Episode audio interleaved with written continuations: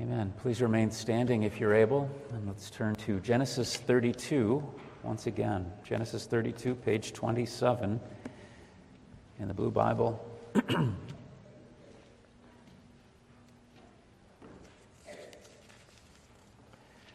we'll begin our reading at verse 20, excuse me, 22.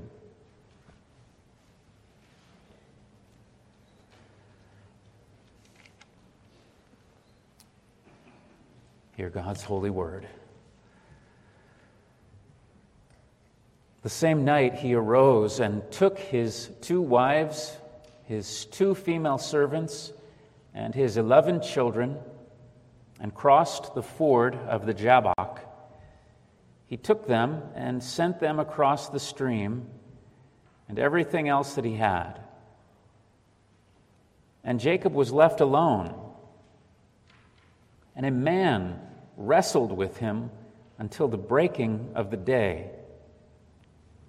When the man saw that he did not prevail against Jacob, he touched his hip socket, and Jacob's hip was put out of joint as he wrestled with him. Then he said, Let me go, for the day has broken. But Jacob said, I will not let you go unless you bless me. And he said to him, What is your name? And he said, Jacob. Then he said, Your name shall no longer be called Jacob, but Israel, for you have striven with God and with men and have prevailed. Then Jacob asked him, Please tell me your name. But he said, Why is it that you ask my name? And there he blessed him. So Jacob called the name of the place Peniel, saying, For I have seen God face to face, and yet my life has been delivered. The sun rose upon him as he passed Penuel, limping because of his hip. Therefore, to this day, the people of Israel do not eat the sinew of the thigh that is on the hip socket, because he touched the socket of Jacob's hip on the sinew of the thigh. Amen. Here ends the reading of God's holy word. You may be seated.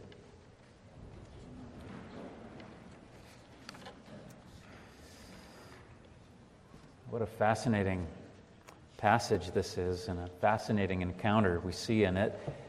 God manifested himself visibly, physically here. And that's not something that happened often. Now, this is only the second time God did this in Genesis. First, he did it with Abraham, and now here with Jacob. And the setting is uh, Jacob's camp. He's uh, in a, a frightened state, I think it's safe to say, frightened with the prospect of what's going to happen uh, very shortly. He's going to meet Esau face to face. Esau, who wanted to kill him. He's sent out, Jacob has sent out that large procession of gifts, livestock, to meet Esau, uh, hoping to appease him, hoping to soften his heart before he runs into him face to face. He sends his family off. And his hope is that if uh, Esau attacks, uh, them going in separate directions, one will be saved. And we saw him offer that great prayer as well. Jacob offered a beautiful prayer, a model prayer for us all, a prayer of faith, a believing prayer. He's entrusting his life and his family to the Lord. And he's trusting God to keep his promises that he'd made to Jacob. And that was a great response to uh, the danger that he's facing. He's just trusting the Lord. Lord, you made these promises to me. I'm trusting you to keep them. I'm trusting you to bring me through this. Now, in the past, he probably wouldn't have looked to the Lord in that way. He would have thought up a, uh, a way to try to save himself. He would have come up with some scheme, some plan. Uh, not here, though. He's afraid. He's afraid, and yet he has faith in the midst of that fear. Again, as we said last week, biblical faith, having true faith in God, doesn't mean you never experience fear. Certainly not. We're going to experience all kinds of fear, just like uh, Jacob was experiencing here. And yet we need to trust in the Lord in the midst of those fearful times and dangerous times. That's what we see Jacob doing here. He's leaning on the Lord, leaning on the promises of God as he calls on the Lord for deliverance and help. So, as we find him here, he's alone in the camp. He sent all his servants away, he sent his family on. He's alone. But he's not really alone. He has this extraordinary meeting with this mysterious figure that met him. We're told Jacob was left alone, and a man wrestled with him until the break of day. Now, think about how Jacob must have felt when he sent his family off there that night. It was probably a very anxious time for him. He's in a low state, he's in a, a fearful state. It's late. Stress can wear on you so that you're weary. He was probably weary and tired, and yet still trying to cling to his faith in the Lord. And in that low state, in that low condition that he was in, that's when God comes to him. He comes in the form of this man. We're told he wrestled with Jacob. And we know it's God because he's identified as God in verse 28. And Hosea, in Hosea chapter 12, refers to this event in Jacob's life, and he identifies this person as the angel. The angel, using the definite article. The angel, not just any angel, it's the angel, which uh, indicates the angel of the Lord, who we encounter from time to time in the Old Testament. And that Old Testament term, the angel of the Lord, when you encounter that being, that's not just a created angel, that is God Himself manifesting His presence visibly, physically to His people. It's the Lord Himself. Most interpreters of the Old Testament, uh, Reformed interpreters, um, at least, believe that when we see the angel of the Lord, uh, it is an appearance of the pre incarnate Christ. Christ before his uh, incarnation, before he became a man, the second person of the Trinity, the eternal Son of God. And when we look at those different passages where the angel of the Lord appears, he's identified with God, but he's also uh, distinct in the way he's presented, distinguished from God and yet identified with God. Isn't that interesting? That's how it is with Jesus in the New Testament. Jesus is identified in the closest way with God the Father and with the Holy Spirit, and yet he's also distinct. He's distinct from them because he's not God the Father and he's not God the Holy Spirit, but he is God the Son. And so that's who most good interpreters believe this is the eternal Son of God appearing before his incarnation in this way, wrestling with Jacob. So think about this. Jacob was, was probably thinking, okay, everybody is off on their way now. I'm here alone in the darkness. Probably trying to prepare himself for what comes next. Probably hoping to get some peace, get some rest for his anxious mind and for his body. And at that moment, God literally came and started knocking Jacob around.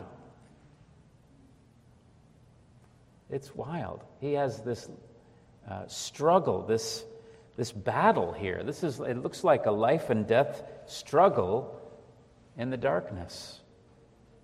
And Jacob must have been incredibly surprised by this, by this uh, attacker who met him. But he rose to the occasion, even though he was probably exhausted, and he fought back. And they wrestled. And it was a wrestling match. Uh, I, I, I, almost imagine like a Brazilian jiu jitsu uh, match down on the ground, just grappling, trying to gain the advantage each over the other. And neither could win, we're told. They wrestled all night until both uh, should have been exhausted. Jacob, certainly. Neither could win, and neither would give up, and on it went. In verse 25, we're told the man saw that he could not, did not prevail over Jacob. Now that's very interesting because this is the Lord. This is God. And yet, he was not able to defeat Jacob. Now, if he's the Lord, he has divine power. He's Almighty God. But he doesn't exercise it, he doesn't use it. He humbles himself here like a man. And so this wrestling match went on and on. But then we see him finally, he seems to use those powers. In verse 25, we're told he touched, just touched the hip socket of Jacob, and his hip was put out of place as he was wrestling in. With just the touch, he was able to disable Jacob. And this would be a permanent disability that this man had just endured. He's crippled in the hip from this touch.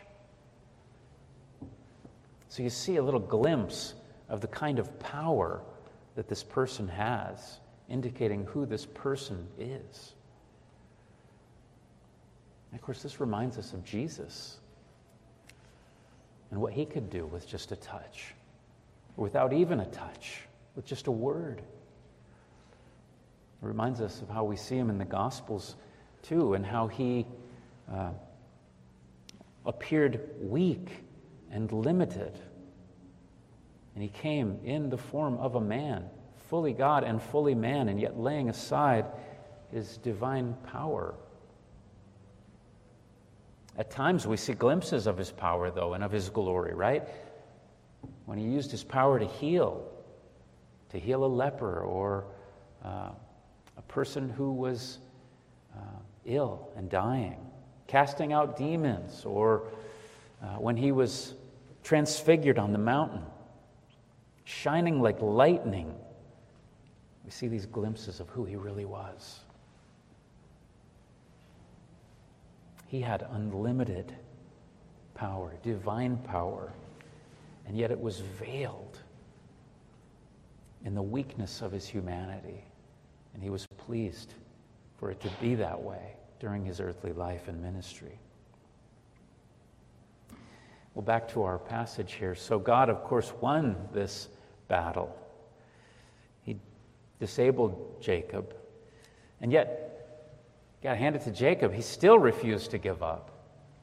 He's still going after him. He's exhausted. Now he's got to be in serious pain. You know, a dislocated hip. I've never had that. I don't know if any, any of you have, but that has got to be brutal. And yet, on he goes. He can't win, but he refused to give up. He refused to let go of this man. He just keeps clinging to him. I almost picture him like just barely being able to hang on to him by the shoelaces or something. He just keeps trying to wrestle him and won't let him go. But something's changed. Jacob now seems to have realized that this was not a mere human adversary. Once this person touched his hip, Jacob knew that this was someone greater than a mere man. He was wrestling with God. And that's when he determined not to let go until God blessed him. He was bent on getting a blessing from this person. In some ways, that sounds like the old Jacob, doesn't it? I, I'm going to get that blessing one way or another. Determined to get the blessing. He was. Only this time, he's seeking a blessing from God. He's seeking it from the right source and in the right way. All Jacob's life, he'd been trying to get his own way, trying to gain the advantage by striving against men. Whether it was Esau or Isaac or Laban, he's been struggling and striving and trying to, trying to get his way, trying to get ahead through schemes, even through deceit. And he's gotten into real trouble because of that.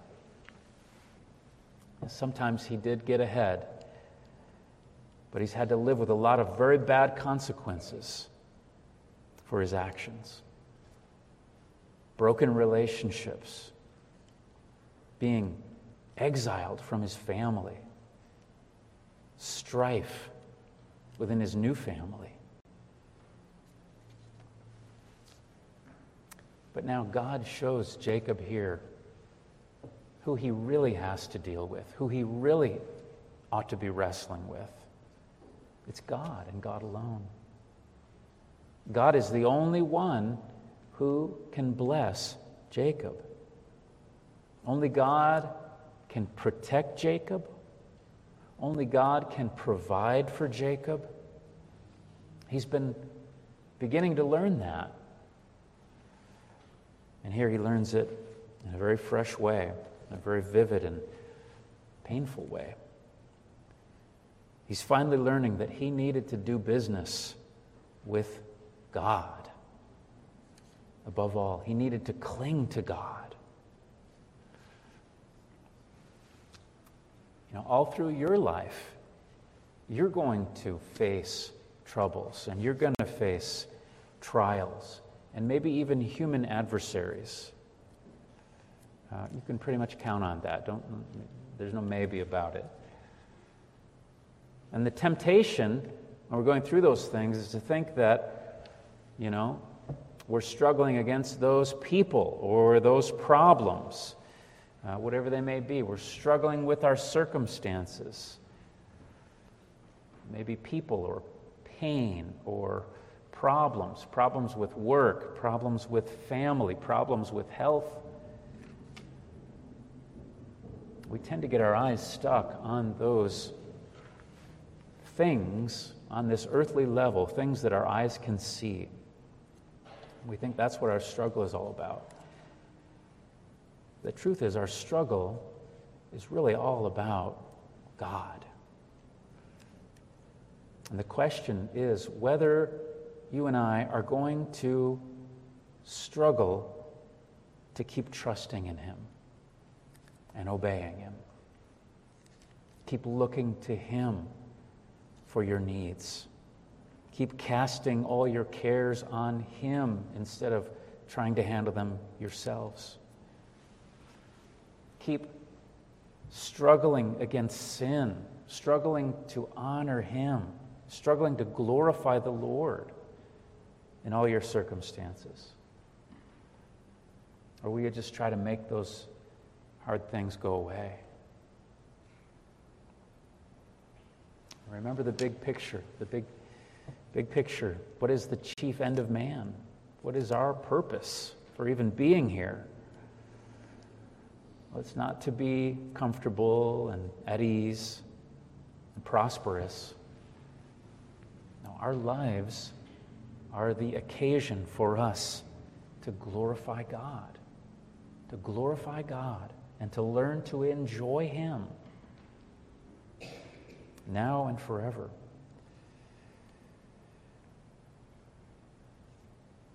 And that's a struggle in this life, isn't it? We need to struggle to trust and obey this glorious God.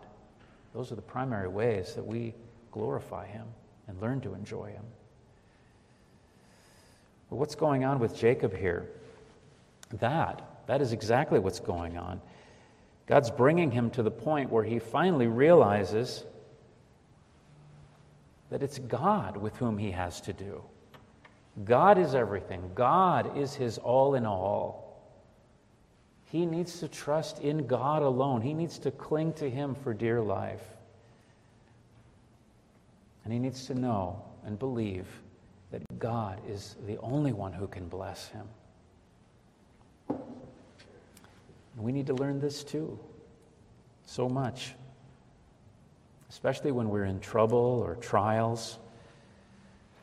God is your all in all. He's your sole source of help and blessing. And you need to look to Him and cling to Him tenaciously, like we see Jacob doing here. You know, unfortunately, sometimes God has to weaken us even wound us to get us to learn this lesson because we're so self sufficient. I'm going to do it myself. I'm fine. I'm good. We think we're self sufficient. Sometimes God has to take away that fleshly strength, that self sufficiency, so that we will know we can't do it. We'll know we need to look to Him for his strength. Just like Paul learned in that reading in 2 Corinthians. The Lord touches our lives, kind of like Jacob's hip was touched. He touches our lives with pain. And however He's doing that in your life, or however He may do it in the future, let it teach you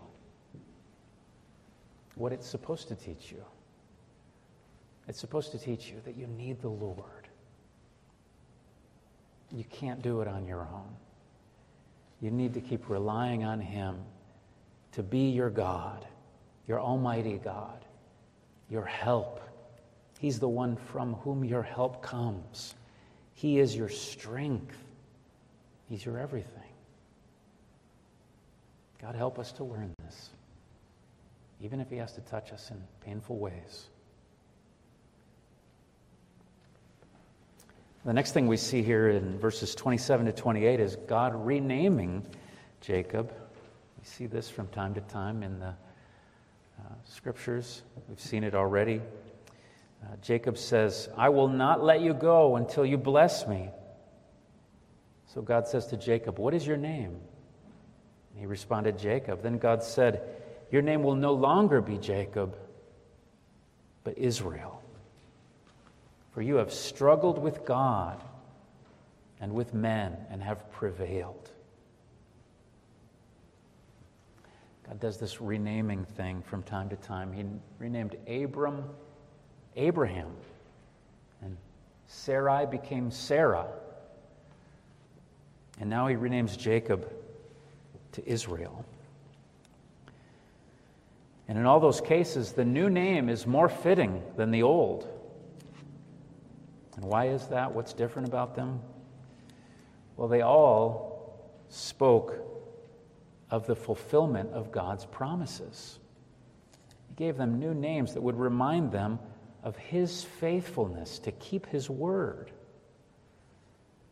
Jacob's new name speaks of uh, uh, the transformation that God was doing in his life, taking him from being a, a rascal, a schemer, a deceiver, and turning him into a person who trusts in God and God's grace. The name Israel literally means God strives or God fights. And so that's a fitting name for Jacob. It's a great name because Jacob was learning to trust in God to be strong and to fight for him. He's trusting in God's strength and not in his own. And that would be a struggle to learn that lesson, to keep doing that. It's not something that we get all at once. It's a struggle to keep living that way, keep relying upon God who is strong on our behalf. Jacob wasn't perfect in his faith, just as his uh, father and grandfather. Their faith faltered at times, they slipped back into unbelief, they struggled to keep looking to the Lord. Jacob still has an old nature just as we do today.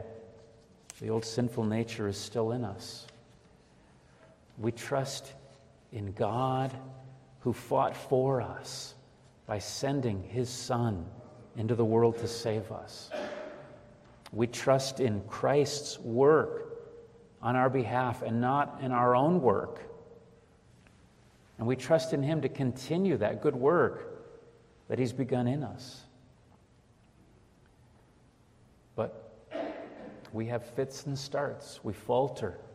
We fail in our faith and in our obedience to Him more often than we'd like to admit. We're saints and sinners, and we will be until the day we die.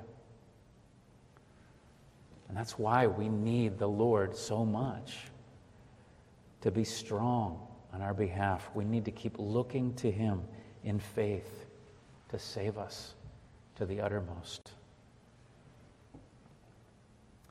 Well, Jacob then spoke to this person uh, after he'd given him his new name, and he says, Please tell me your name.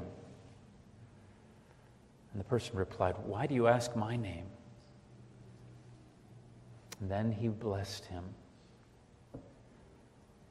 Jacob already knew who this was. He knew, but he wanted to know better. He wanted to know this person better. Isn't that great? And God's response mysterious. Why do you ask my name? You know, that reminds us of Jesus in the New Testament and the Gospels and how he revealed himself during his earthly, earthly ministry. Sometimes he responded this way when people inquired about his identity. He didn't always come right out and uh, um, advertise that he was God and the Son of God. He let his works do the talking most of the time. He let his teaching convince people. He let his miracles testify to who he was. People saw his character People saw the glorious, wondrous, miraculous works that he did. Through these things, he was known. His identity was known clearly enough to those who had eyes of faith to see it. Well, if there are any lingering doubts about who this person was that Jacob's been wrestling with, they disappeared when he blessed Jacob. And that was even better than if he had uh, told him uh, his name. This way, he revealed himself to Jacob clearly as God, as the one who is the source of every blessing. And that was a message that the people of Israel needed to hear. Remember, they're the first readers of the book of Genesis, the Israelites after the Exodus. They needed to be reminded that their God was the source of every blessing, the Lord and Him alone, no other gods. It's a message for us, too, that we need to remember. All that we have, all that we need, now and in the future, comes from the blessing of this God, the one true God, our triune God, Father, Son, and Holy Spirit. Let's remember that and give thanks always to Him. He is our God from whom all our blessings flow. And now the scene ends. Uh, suddenly and mysteriously, like it began, this man disappeared. Jacob knew it was a divine encounter. He called the place Peniel. Peniel means face of God. And he said, I saw God face to face, and yet my life was spared. And the scene closes with the morning sun rising as Jacob begins to go on his way. He just had this amazing encounter with God. And yet, he's tired and he's bruised. And he walks now with a permanent limp because of God's touch. God had left a mark on him. He's a new man, but he's also a weaker man now. God had taken some of his strength. But in his new weakness, he's the better for it. Because he's begun to learn to look to God and his strength. He's weaker physically, but he's stronger spiritually by God's grace. And people, this is the same God who has redeemed us. And He wants us to know our weakness so that we will rely on His strength and His power to save us, and His grace to help us. He is the warrior God who fights for us. And He fought for us first and foremost and supremely in the person of Jesus Christ. He came into the world to fight for us, to wrestle for us in his human nature, to live his life in perfect obedience to God and his word, to live the life that we could not live. He wrestled against our enemy, the devil,